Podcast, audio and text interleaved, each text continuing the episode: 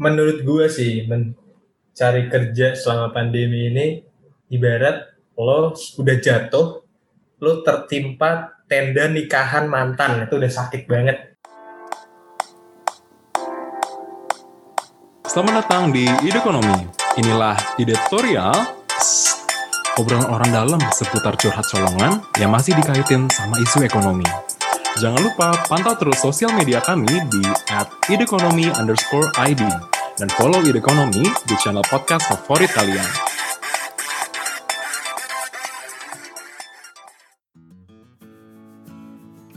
Halo Ide Listeners, selamat datang di Editorial episode kelima.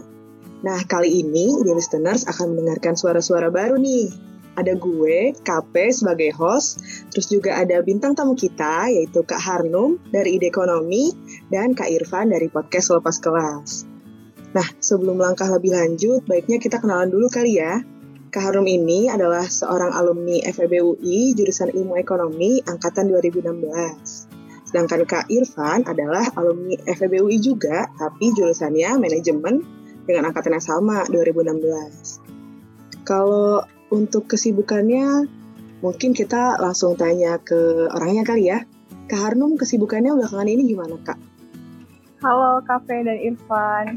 Kalau saat ini, gue sekarang menjadi riset asisten lepas untuk project-project riset. Oke, kalau Kak Irfan? Halo semuanya, halo listeners ide ekonomi. Wah, lucu juga nih gue ada di podcast lain nih. oh ya, BTW mungkin gak usah pakai kak kali ya kalau gue karena gue gak tua-tua banget dan gue gak pernah nggak merasa tua Dewi. Nah, gue seperti yang disebutin tadi, gue tuh dari FEUE 2016. Sekarang alhamdulillah udah kerja di salah satu bank gitu lah. Standar sih, kayak mas-mas pada umumnya aja. Mas-mas korporat. Mas-mas biasa lah. Mas-mas biasa. Oke oke, jadi aku manggilnya Irfan aja nih ya. Iya, panggil Irfan aja dong. Oke, nah podcast kali ini berkaitan dengan dua narasumber kita yang juga merupakan fresh graduate. Karena podcast kali ini akan membahas tentang fresh graduate di kala pandemi. Nah, jadi per 5 November 2020 ini, BPS mengumumkan bahwa tingkat pengangguran terbuka atau TPT Indonesia mencapai 7,07 persen atau sekitar 9.700 orang. Nah, angka ini meningkat sebesar 1,84 persen dari tahun sebelumnya, tahun 2019, dan bahkan angka ini merupakan level TPT tertinggi sejak tahun 2011. Dan di hari yang sama, BPS juga mengumumkan bahwa pertumbuhan ekonomi Indonesia pada kuartal ketiga mencapai negatif 3,49 persen. Angka ini juga menyusul pertumbuhan yang negatif juga di kuartal kedua, tepatnya negatif 5,32 persen. Dengan demikian, pada tahun 2020, Indonesia dapat dikatakan resmi mengalami resesi. Nah, tadi kan kita udah sebutin nih data-datanya. Berdasarkan angka tersebut nih Kak, faktor apa sih yang menyebabkan tingkat pengangguran terbuka ini meningkat dan apakah ini merupakan kontribusi dari fresh graduate? Mungkin yang pertanyaan ini aku tanya ke Kak Harun dulu kali ya. Aduh, jadi fresh graduate jangan sampai jadi beban negara ya. Um, Sebenarnya kalau ngomongin kenapa tingkat pengangguran terbuka Indonesia naik, itu tentu saja banyak faktornya ya. Mungkin faktor yang pertama itu adalah jumlah angkatan kerjanya. Angkatan kerja itu orang yang usianya di atas 15 tahun dan dia sedang aktif mencari kerja, bekerja atau membuka usaha. Jadi kayak fresh graduate itu ketika mereka lulus dari sekolah atau jenjang pendidikan dan mereka mencari kerja atau membuat usaha, berarti kan mereka masuk ke angkatan kerja. Nah, memang faktor yang pertama itu adalah peningkatan dari angkatan itu sendiri. Jadi, per Agustus 2020, sebanyak peningkatan angkatan kerjanya itu sebanyak 2,36 juta orang dibandingkan dengan tahun yang lalu. Nah ini kenapa bisa naik? Tadi yang pertama ada lulusan baru, lalu yang kedua juga ada faktor lain. Yang menarik itu adalah ternyata di tahun 2020 tingkat partisipasi angkatan kerja perempuan di Indonesia itu meningkat. Kalau ditelusuri ternyata ketika perempuan yang sebelumnya menjadi ibu rumah tangga lalu di keluarganya itu terjadi penurunan income, dan mungkin suaminya ada yang terkena PHK, nah ibu rumah tangga ini memutuskan untuk bekerja dan membantu ekonomi keluarga. Nah, ini tuh yang menyebabkan juga angkatan kerja itu meningkat. Nah, sebaliknya, lapangan kerjanya itu justru menurun. Tadi seperti yang dijelaskan sama KP sebelumnya, kalau November 2020 BPS, BPS mengumumkan bahwa pertumbuhan ekonomi kita negatif dan resesi. Dan itu sangat berdampak pada lapangan kerja. Lapangan kerjanya menurun. Ada juga artikel yang mengatakan bahwa jumlah lowongan iklan di tahun 2020 itu turun drastis banget dari yang tadinya 34 ribu jadi 11 ribu. Jadi bisa dibayangin jumlah lapangan kerja di tahun 2020 itu turun. Sedangkan jumlah angkatan kerja itu naik. Dan ada juga orang-orang yang terkena PHK maupun mungkin usahanya terdampak ketika pandemi. Jadinya ya orang yang nyari kerja itu meningkat banyak banget. Tapi lapangan kerjanya sangat terbatas. Nah ini secara singkat bisa dikatakan sebagai faktor yang menyebabkan kenapa tingkat pengangguran terbuka itu bisa meningkat drastis. Wah, ternyata banyak banget ya kak faktornya. Nah, kalau mau aku ringkas mungkin intinya supply tenaga kerjanya lebih banyak dan justru malah demand akan tenaga kerjanya itu ya Kak yang berkurang gitu ya. Iya, betul gitu. Oke, oke. Nah, untuk selanjutnya aku punya pertanyaan untuk Irfan nih berkaitan dengan pandemi. Itu kan banyak yang bilang bahkan Jakarta Post pun bilang bahwa pandemi ini adalah masa yang kurang tepat untuk lulus dari sekolah.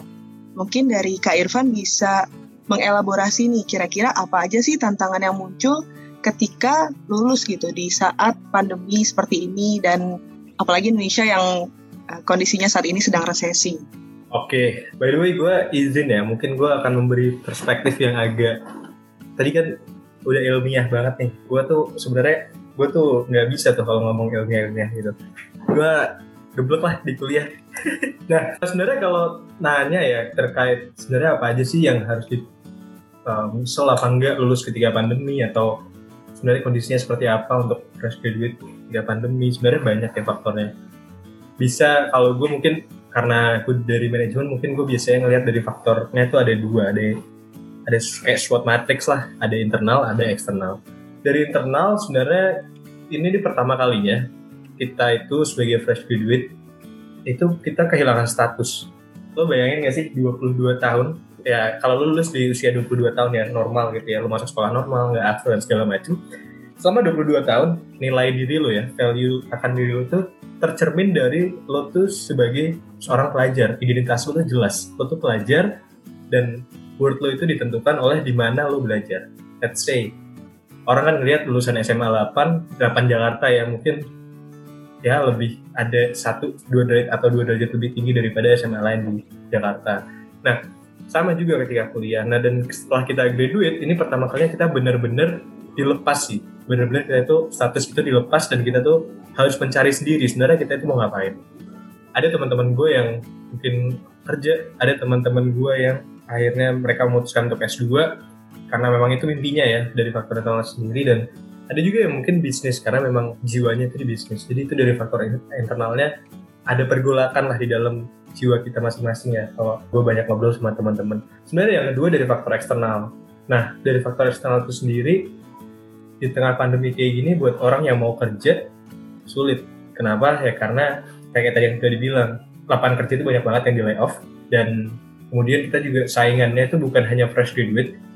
Saingan kita itu juga orang-orang yang di layoff yang di PHK dan dia mau kembali lagi ke dan dia balik ke apa namanya mau kembali bekerja kembali jadi kita punya banyak saingan. Dan juga dari fresh graduate yang masuk tadi kan jadi semakin sempit gitu.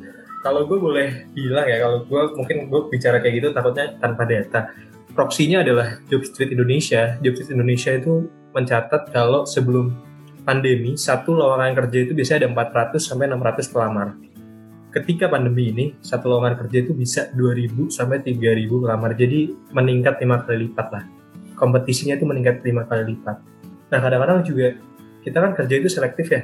Nggak ibaratnya nggak ya udah yang kerja itu apa adanya gitu. Kayak ada lapangan kerja terus kita masuk gitu. Tapi lebih ke kita itu milih gitu. Kita mau jadi apa prospek kita gimana karir ke depan di industri itu seperti apa jadi kayak itu makin menambah kompleksitas lagi sih. Sudah sedikit dan ada aspirasi-aspirasi dari diri kita sendiri dari keluarga dan segala macam.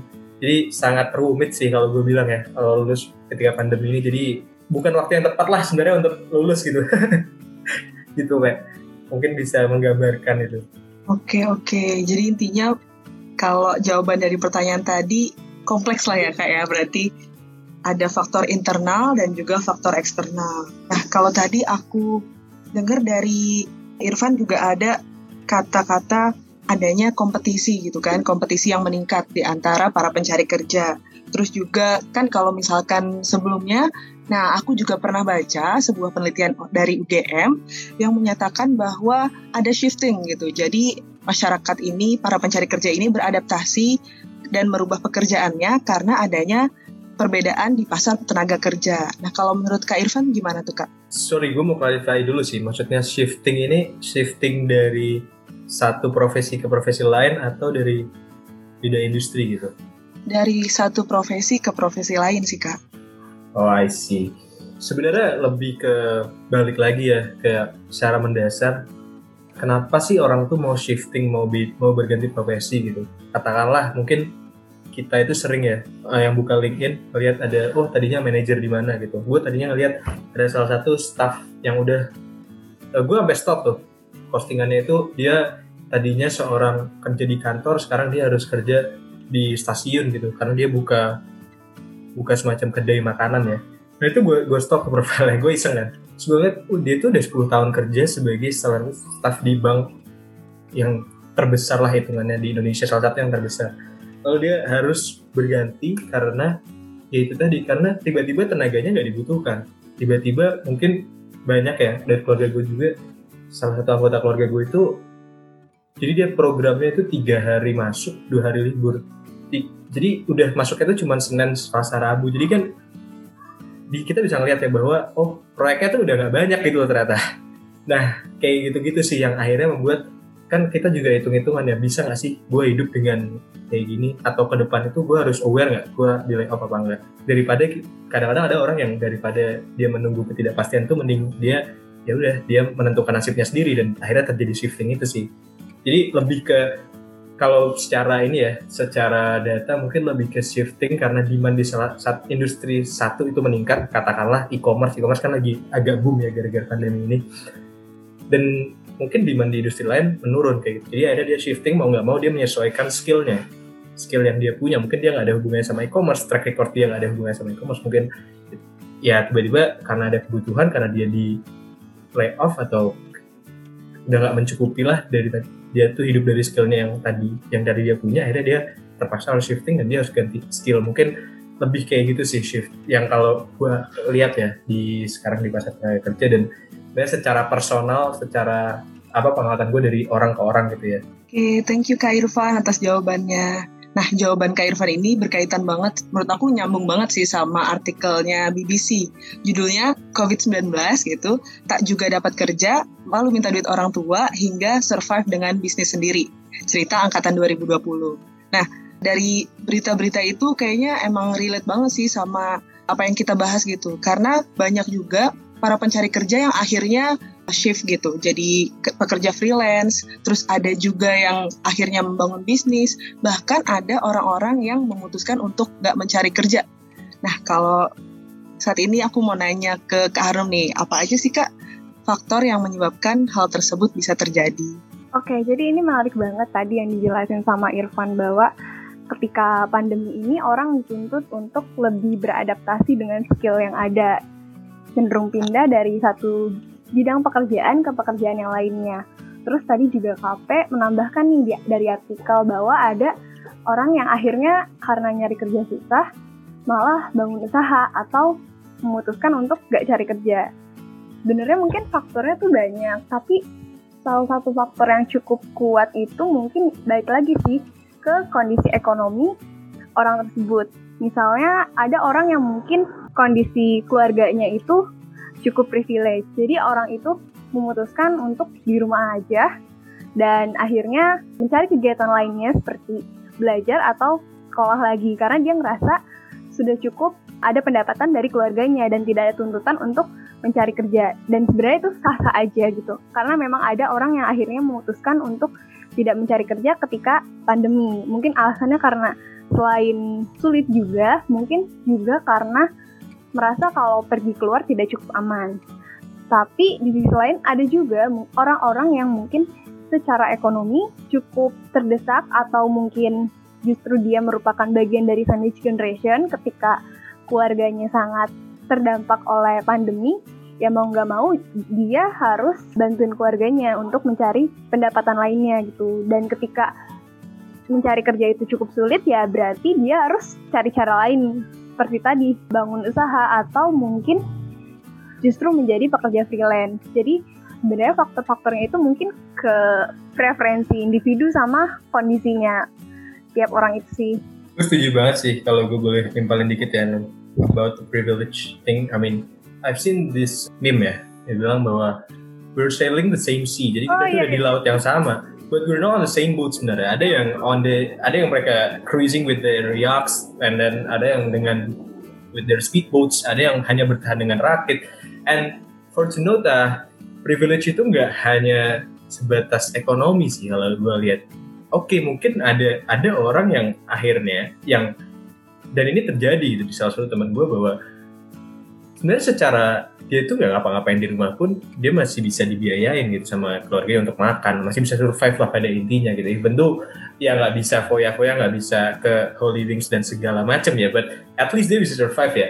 Nah cuman pada akhirnya dia tetap dia tetap jadi intern di salah satu startup dan ya ya berapa sih? Sorry itu saya ya berapa sih uh, intern di startup kamu kan nggak nggak nggak yang mau lagi rame yang salah satu startup itu ya ya di situ tergambar lah gitu. Ya kan? Kenapa gitu? Ya karena keluarganya nggak bisa menerima itu. Dia nggak bisa ada pressure lah dari keluarganya bahwa eh lu tuh udah lulus lu bukannya cari kerja lu malah malah malas-malasan di rumah. Itu dari keluarga inti belum dari keluarga besar. Kita tahu kan Indonesia ini seperti apa ya. Nah jadi itu sih sebenarnya privilege privilege yang kalau misalkan lo tuh punya ekonomi secara keadaan ekonomi itu oke. Okay, terus juga secara keluarga lu sangat suportif sangat mendukung. Misi hidup yang lo inginkan apa sih yang lo ingin capai? Dan mereka itu nggak nggak men menyuruh lu untuk menjadi seseorang yang you're not gitu ya itu menurut gue accounts as privilege sih gitu. Mungkin kalau gue boleh nambahin itu ya. Aku setuju banget sih tentang privilege ini nih kak. Berarti kalau bisa kita garis bawahi gitu ya, kata kunci dari pertanyaan sebelumnya ini adalah preferensi dan privilege gitu. Kayaknya Kak Irfan dan Kak Harnum berpengalaman banget karena fresh graduate ya. ya lumayan sih, lumayan. Lumayan nangis-nangis juga. Sering kok gue nangis-nangis ke lari malam-malam gitu. Kayak gue, kenapa ya kondisi gini amat? ya gitu deh, lumayan. Karena lulusnya juga pas banget kan, tahun 2020. Terus wah ini emang menurut aku kompleks banget sih permasalahannya. Dan kakak-kakak ini adalah salah dua dari banyaknya orang yang juga mengalami uh, permasalahan ini gitu. Jadi kita mungkin bisa tahu gambaran lebih jelasnya kali ya dari Irfan dan Kak Harnum gitu. Nah, selanjutnya aku juga pengen tanya nih, kalau tadi kan kita udah ngomongin proses pencarian kerja gitu, terus juga gimana kondisi angkatan kerja dan lapangan kerja. Nah, kalau menurut Kak Irfan dan Kak Harnum gitu. Hal apa aja sih selain yang tadi udah kita sebutkan yang juga terpengaruh oleh adanya pandemi? Mungkin bisa dari Kak Harnum dulu? Iya, tadi kalau tadi udah ngomongin proses nyari kerjanya gitu ya. Mungkin sekarang kita bayangin ketika oke okay, udah dapat kerja, tapi apakah pekerjaan yang saat ini itu sudah cukup sesuai gitu. Nah, ternyata pandemi ini juga berdampak tuh sama orang-orang yang bekerja. Jadi minggu lalu itu Prof. Arif Yusuf Ansori, guru besar Unpad, itu nge-tweet soal data ketenaga kerjaan di tahun 2020. Jadi secara garis besar itu rata-rata upah pekerja di seluruh sektor menurun. Jadi kayak semua pekerja ini berdasarkan survei Sakernas Sakernas tahun 2020. Jadi rata-rata upah pekerja di seluruh sektor itu menurun. Lalu penurunan paling besar itu bahkan ada di sektor akomodasi dan makanan dan minuman yang mencapai 17,28 persen. Jadi kayak hampir 20%, hampir seperlima upahnya itu berkurang gitu. Nah, kita tahu kenapa? Karena sektor akomodasi dan makanan minuman ini kan salah satu sektor penunjang pariwisata dan pariwisata ini merupakan sektor yang sangat terdampak ketika pandemi dan PSBB. Jadi bisa dibilang pendapatan orang yang bekerja di bidang itu sangat menurun. Nah, mirisnya adalah bahwa selama krisis COVID-19 ini perubahan pendapatan itu tuh setiap setiap kelompok itu berbeda. Jadi justru pekerja dengan golongan 20% terendah, yang income-nya itu 20% terendah, itu pengurangan pendapatannya itu bisa mencapai dua kali lipat lebih besar daripada pekerja di kelas paling tinggi. Jadi bisa dibayangin orang-orang yang tadinya income-nya sudah cukup rendah, ketika pandemi ini justru pendapatannya menurun paling parah.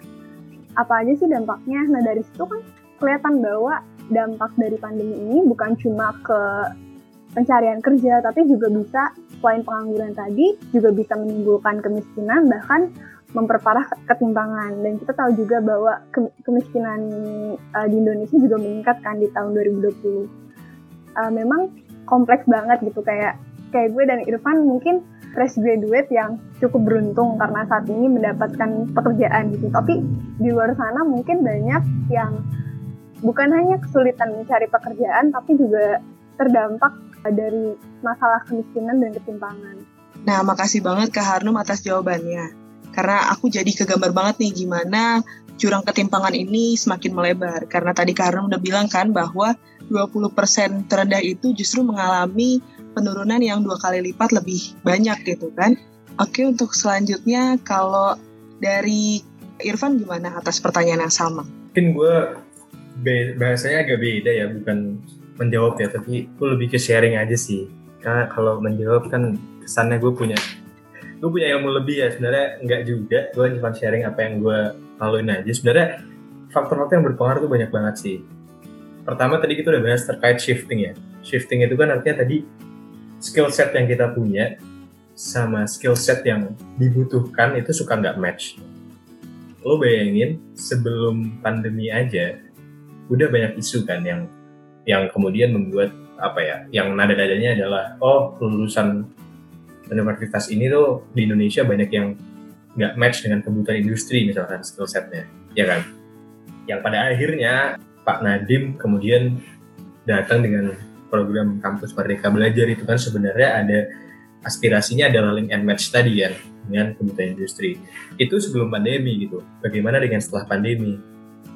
Lalu bisa ya gue nggak punya datanya tapi I think menurut hipotesis gue ya itu akan makin parah lah gitu dan itu memaksa akhirnya untuk shifting tadi gitu bahwa ada pekerja yang skill setnya nggak sesuai ya tapi mau gimana gitu. Akhirnya dia dia butuh survive pada intinya dan dia terjadi shifting itu. Itu yang pertama sih.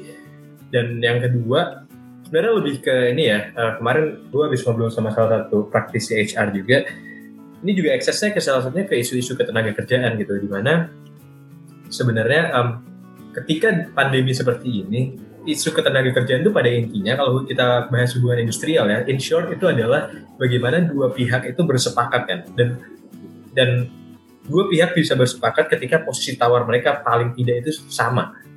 Nah lo bayangin di tengah pandemi kayak gini orang butuh makan dan kemudian pekerjaan itu makin sulit posisi tawar buruh itu kan akan semakin lemah.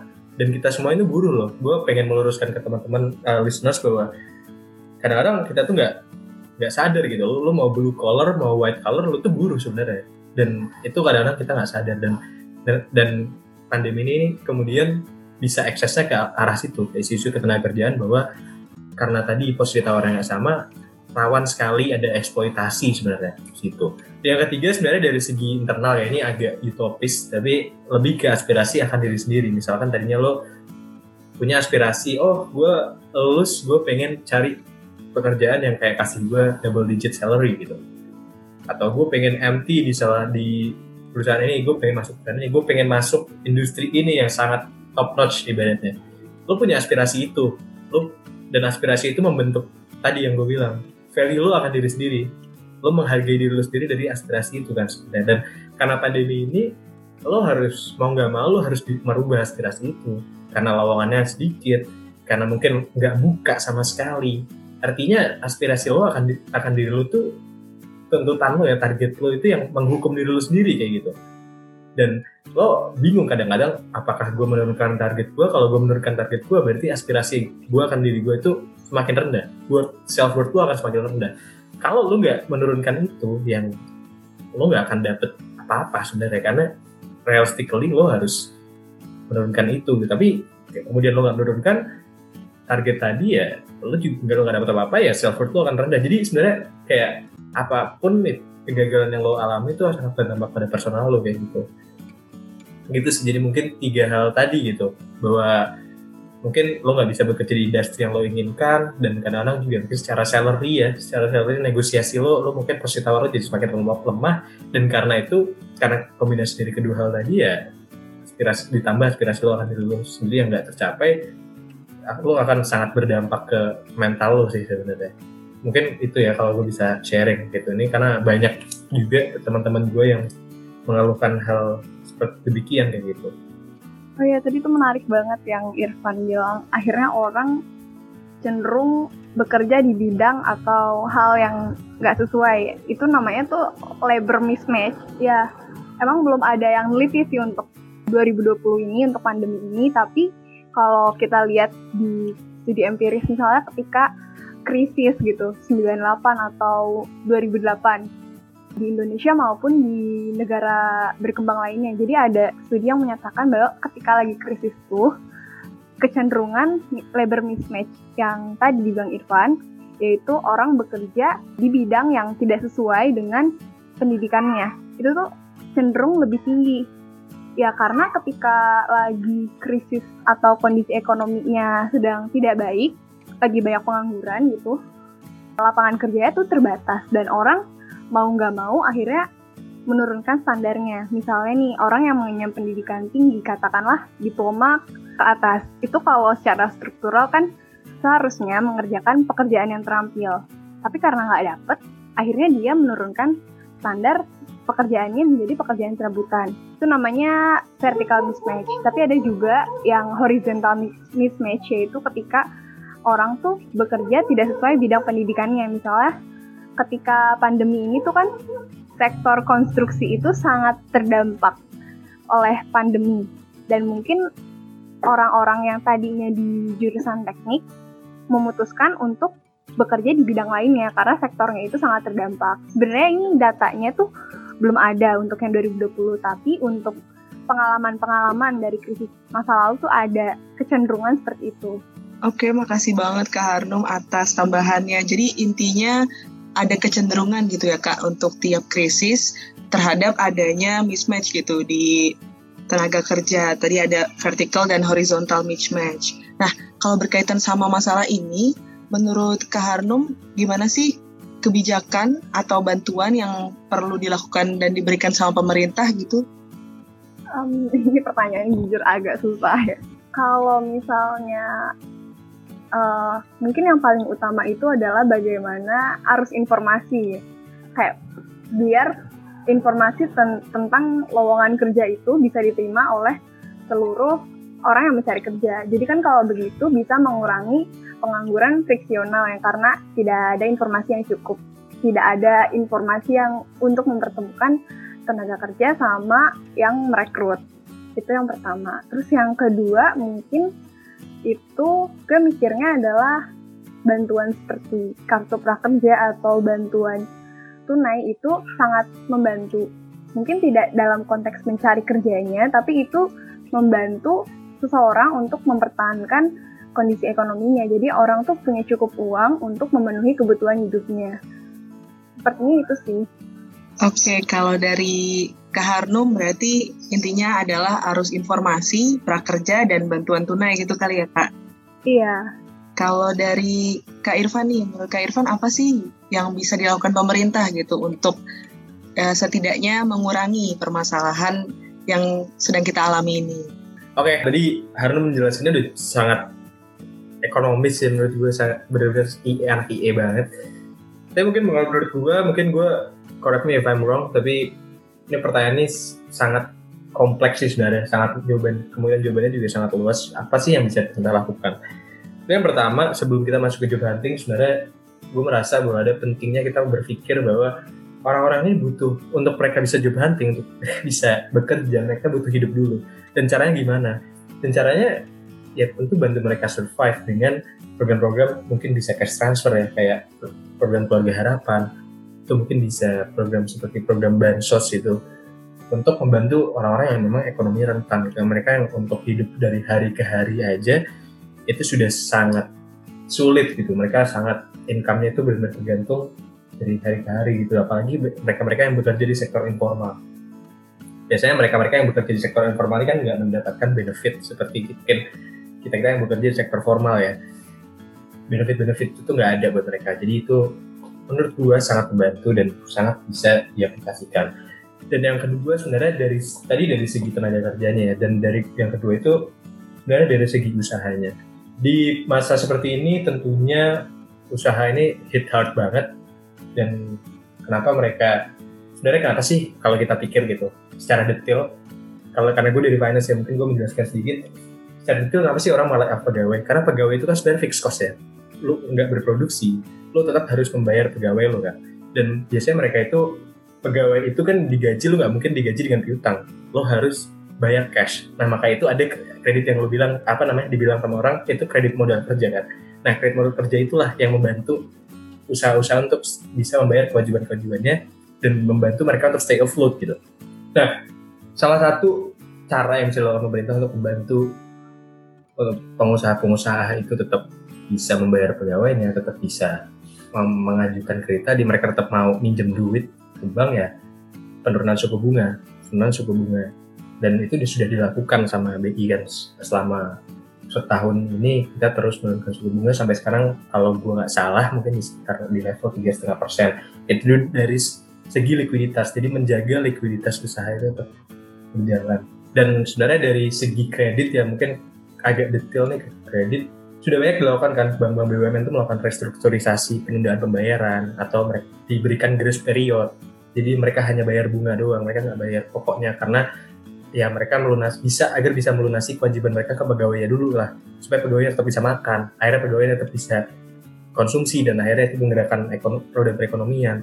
Itu menurut gue secara konsep itu sudah hal yang tepat ya sejauh ini gitu. Dan yang ketiga sebenarnya dari segi personal tenaga kerjanya program-program seperti kartu prakerja itu sudah secara filosofi sudah cukup tepat. Meskipun dalam pelaksanaannya banyak pro kontra bansos juga sayangnya seperti itu. Tapi ya secara filosofi kartu prakerja ini sudah cukup baik gitu. Karena kenapa? Karena di masa bahwa kita itu peluangnya untuk mendapatkan pekerjaan yang layak itu lebih rendah ada hal yang hal lain yang lo, lo bisa lakukan. Dan hal itu disubsidi oleh pemerintah yaitu peningkatan skill lo. Jadi ketika lo nggak bekerja lo bisa mendapatkan sejumlah dalam tanda kutip ini kan beasiswa ya kartu prakerja ini sifatnya. Beasiswa untuk meningkatkan skill lo supaya ketika kondisi membaik, lo tuh siap gitu. Masuk ke, masuk kembali ke dunia kerja, lo siap mengaplikasikan skill yang lo pelajari selama masa pandemi ini gitu. Dan aksesnya sudah dipermudah karena kan kayak kita tahu mungkin nggak semua orang bisa afford beli course di Coursera dan segala macam kan. Tapi kartu prakerja ini menjembatani hal itu. Jadi mungkin secara konsep tiga hal itu sudah cukup tepat secara filosofis untuk melakukan tiga hal itu sudah cukup tepat. Tinggal di operasionalnya tinggal di level-level mikronya kita perlu perhatikan lagi pemerintah perlu perhatikan lagi dan perlu bersinergi dengan komunitas-komunitas di masyarakat. Mungkin seperti itu kalau gue boleh serius sedikit ya. Gue serius banget dari tadi soal omongan ini. Pas banget Nah tadi kalau aku dengar jawaban dari Kak Irfan nih udah cukup serius gitu karena kita udah ngebahas tentang mikro dari segi mikro gitu dan juga segi makro di mana kalau mikro tadi bahas tentang manusianya yang harus survive dulu terus juga ada usaha dan juga uh, ada dari segi makro yaitu likuiditas. Nah aku juga pengen mengaitkan gitu ke preferensi dan juga peningkatan skill seperti yang tadi udah diomongin. Nah kalau menurut uh, kakak selain cari kerja gitu, apa sih yang bisa dilakukan sama para fresh graduate ini selama pandemi ini? Oke, mungkin Harun dulu ya. Ini gue gak enak nih kalau mendahului yang punya podcast nih. apa ya, sebenarnya tadi yang dijelasin oleh Irfan tuh udah sangat menggambarkan apa yang harus kita lakukan yang paling utama adalah meningkatkan skill gitu. Bagaimana ketika kita punya waktu luang itu entah sambil bekerja atau sambil mencari kerja itu kita harus berusaha terus meningkatkan skill terus belajar supaya nanti ketika kondisi ekonominya lebih baik kita punya skill yang sangat memadai gitu. Jadi kita bisa catch sama keadaan. Dan tadi betul juga yang dibilang oleh Irfan salah satu cara caranya itu adalah dengan memanfaatkan kartu prakerja itu. Jadi memang tujuannya kartu prakerja adalah selain memberikan tambahan income untuk yang tidak bekerja juga ada sebagai insentif ketika dia mau melakukan training ya. Training dari kartu prakerjanya. Jadi nyambung harum aja ini juga something yang gue bisa relate banget dan teman-teman gue juga banyak banget yang mengalami hal ini. Yang bisa lakukan sebenarnya pertama jelas meningkatkan skill. Dan meningkatkan skill ini gue sangat merekomendasikan gue personal ya merekomendasikan lo tuh ngambil skill-skill yang sifatnya tuh cross border lah dari apa yang lo pelajari. Let's say lo tiba-tiba ngambil skill kayak lo jurusan manajemen gitu ya, ekonomi atau something else lah. Lo tiba-tiba ngambil course kayak big data. Big data itu kan dibutuhin banget kan. Atau lo course simple kayak Excel gitu. Berapa berapa persen dari kita sih yang bisa ngoperasin Excel sampai let's say pakai pakai nested ifs, pakai makro dan segala macam. Padahal itu butuh banget di dunia kerja yang hal-hal yang kayak gitu yang lo berpikir kayak nggak gue dapetin di kuliah nih kayaknya nggak akan ada ini deh nggak akan ada gunanya. No salah banget. Banyak hal yang kita nggak dapet di kuliah ternyata sangat applies di tenaga di dunia kerja kayak gitu. Dan yang kedua sebenarnya gue melihatnya mungkin yang berhubungan sama dunia kerja itu meningkatkan skill tapi yang berhubungan sama dunia lo hidup lo itu yang jelas tuh menjaga kesehatan mental lo sih. Sumpah itu itu hal yang paling berat sebenarnya menurut gue ya secara personal karena gue juga hit hard banget gitu sama pandemi ini karena ya kalau gua sih sebenarnya lebih tekanan dari dua-duanya dari ya ada ada dari kondisi ekonomian ada dari aspirasi gua terhadap diri gue sendiri. Wah gue tuh jadi keras banget sama diri gue sendiri dan ya sulit gitu kalau kita nggak mau menjaga kesehatan mental kita kita mau apply kerja pun kita nggak akan pede gitu. Dan yang ketiga sebenarnya ketika lo sudah cukup udah menjaga kesehatan mental lo, lo udah mengasih lo sambil lo harus aktif cari cari bener-bener cari lowongan. Dan lo nggak boleh tuh nama namanya lo males untuk bikin cover letter bikin CV atau lo merasa apa ya di LinkedIn kan kadang ada ya kayak entry level tapi two years of experience. Nah, hal-hal yang kayak gitu sebelum lo udah mikir aku ah, nggak akan dapet aku ah, gak akan dapet coba aja coba aja bener-bener masukin aja terus masukin aja. Lo email aja kalau yang dia email dia email. Apa dia butuh email lo email. Atau yang posisi-posisi yang menurut lo kayak aduh nggak sesuai nih gitu. Cobain aja. Bener-bener cobain aja. Gue sendiri gue personally dan ini ternyata dibuktikan sama kemarin minggu lalu gue ngobrol sama Faldo. Faldo itu mapres FTUI kita berdua masukin lamaran tuh ternyata sama di atas 50 dan yang di interview mungkin sampai cuman nggak 10 aja nggak nyampe gitu. Ya lo bisa hitung sendiri lah paling cuma 10% dari apa yang lo masukin gitu bakal convert to interview. Jadi kalau lo selektif banget gitu ya susah bro gitu. Susah. Gue jujur susah gitu. Lo gimana caranya lo mau survive gitu?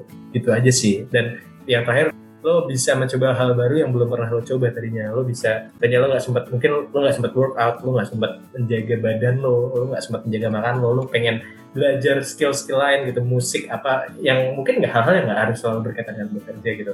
Itu sangat membantu sih untuk meningkatkan tadi gue meningkatkan workload word dari diri lo kayak gitu. Dan percaya apa enggak ada temen gue yang karena melakukan hal-hal kayak gitu itu dianggap sebagai poin menarik gitu buat interviewernya ketika dia interview. Dan akhirnya mereka bisa connect banget gitu. Ketika interview dan ya akhirnya dia di sebagai dia suitable for the job dan dia pas di interview. Hanya karena hal-hal dia itu kayak senang oh dia selama pandemi ini senang bikin sesuatu senang bikin sesuatu gitu. Hal yang lo merasa ini nggak akan berkaitan tapi ternyata itu bisa apa ya itu kayak puzzles gitulah gitu. Ternyata ada fungsinya suatu di suatu tempat kayak gitu sih mungkin dari gue. Wah ternyata banyak banget ya hal-hal yang bisa kita laku, lakuin gitu untuk meningkatkan worth kita selama masa pandemi ini. Nah kayaknya Kak Irfan udah nyebutin banyak banget hal-hal yang bisa kita lakuin untuk meningkatkan self worth kita di masa pandemi ini. Tadi skill yang perlu ditingkatkan juga jaga kesehatan mental aku jujur aja aku juga melakukan itu gitu tapi aku lintas jurusannya itu sekarang belajar di Coursera itu belajar psikologi untuk dua-duanya. Menjaga kesehatan mental dan juga menambah pengetahuan di jurusan yang lain. Gitu sih kak. Keren keren. Keren. Nah, kita nggak kerasa udah lebih dari 30 menit ngobrol di podcast kali ini. Mungkin ide listeners juga udah cukup banyak yang ketahui gitu gimana kondisi fresh graduate ini di tengah pandemi. Nah, kondisi yang ada saat ini adalah excess supply di mana jumlah angkatan kerjanya itu jauh meningkat dan lapangan kerjanya justru menurun.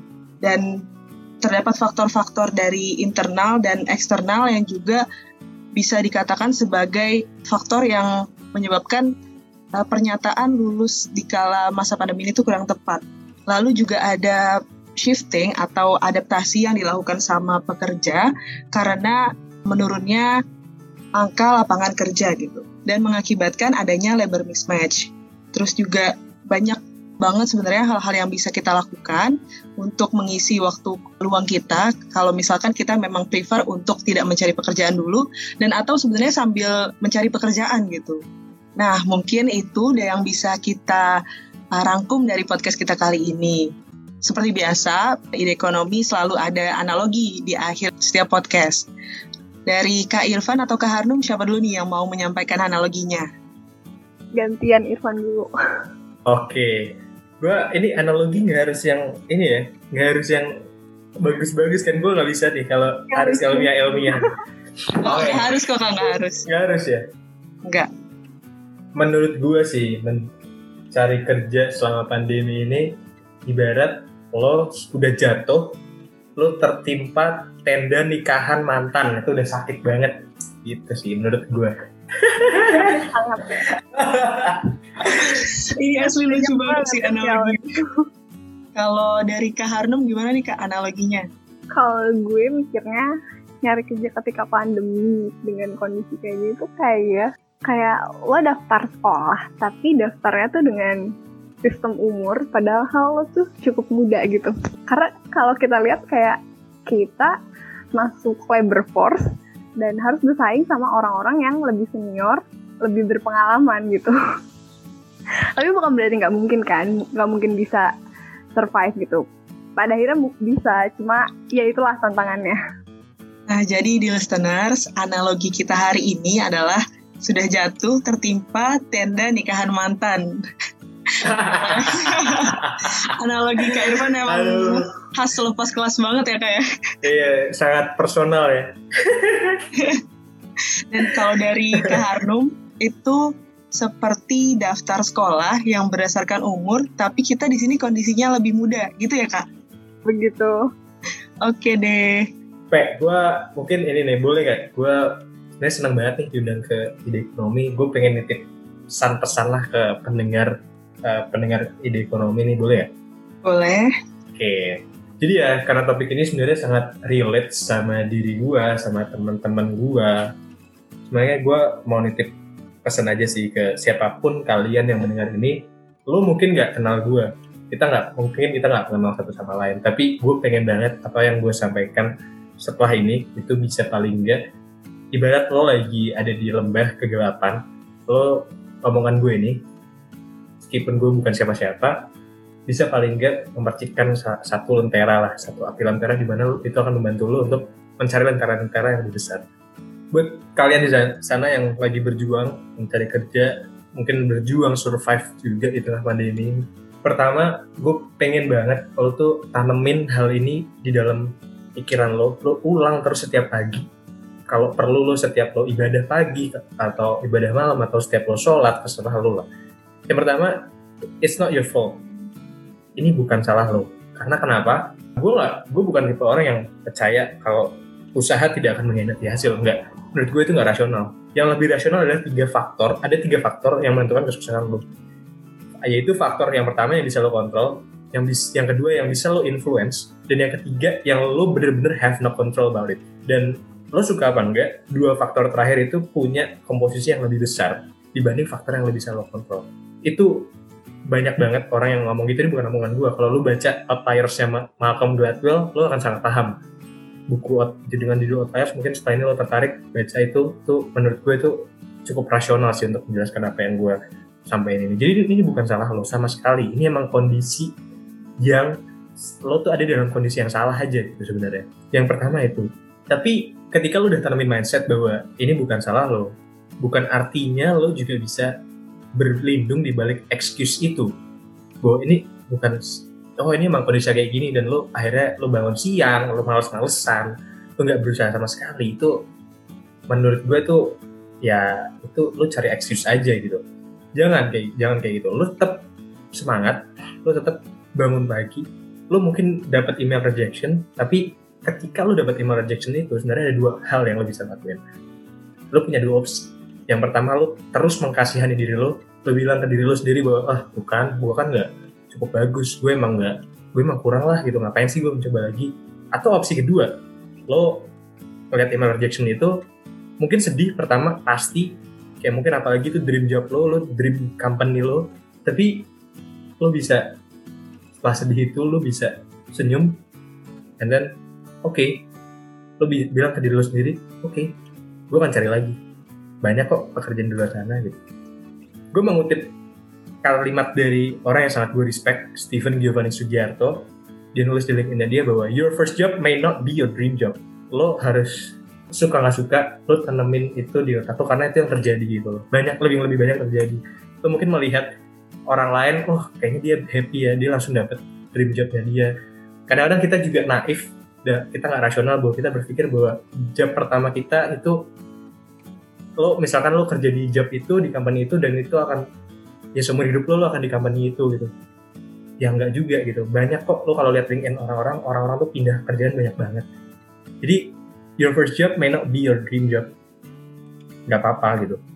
Lo harus lo settle aja sama kondisi lo harus fleksibel kondisinya kayak apa apa yang ada lo ambil opportunities itu selama itu masih sesuai sama nanti karir lo ke depan tuh mau ke mana gitu. Jangan sampai lo benar-benar banting setir sampai lo nggak punya arah. Lo tetap harus punya arah lo harus punya koridor tetap tapi mungkin koridornya tetap membuat sefleksibel mungkin sesuai dengan kondisi sekarang. Dan kemudian lo harus fokus sama diri lo sih.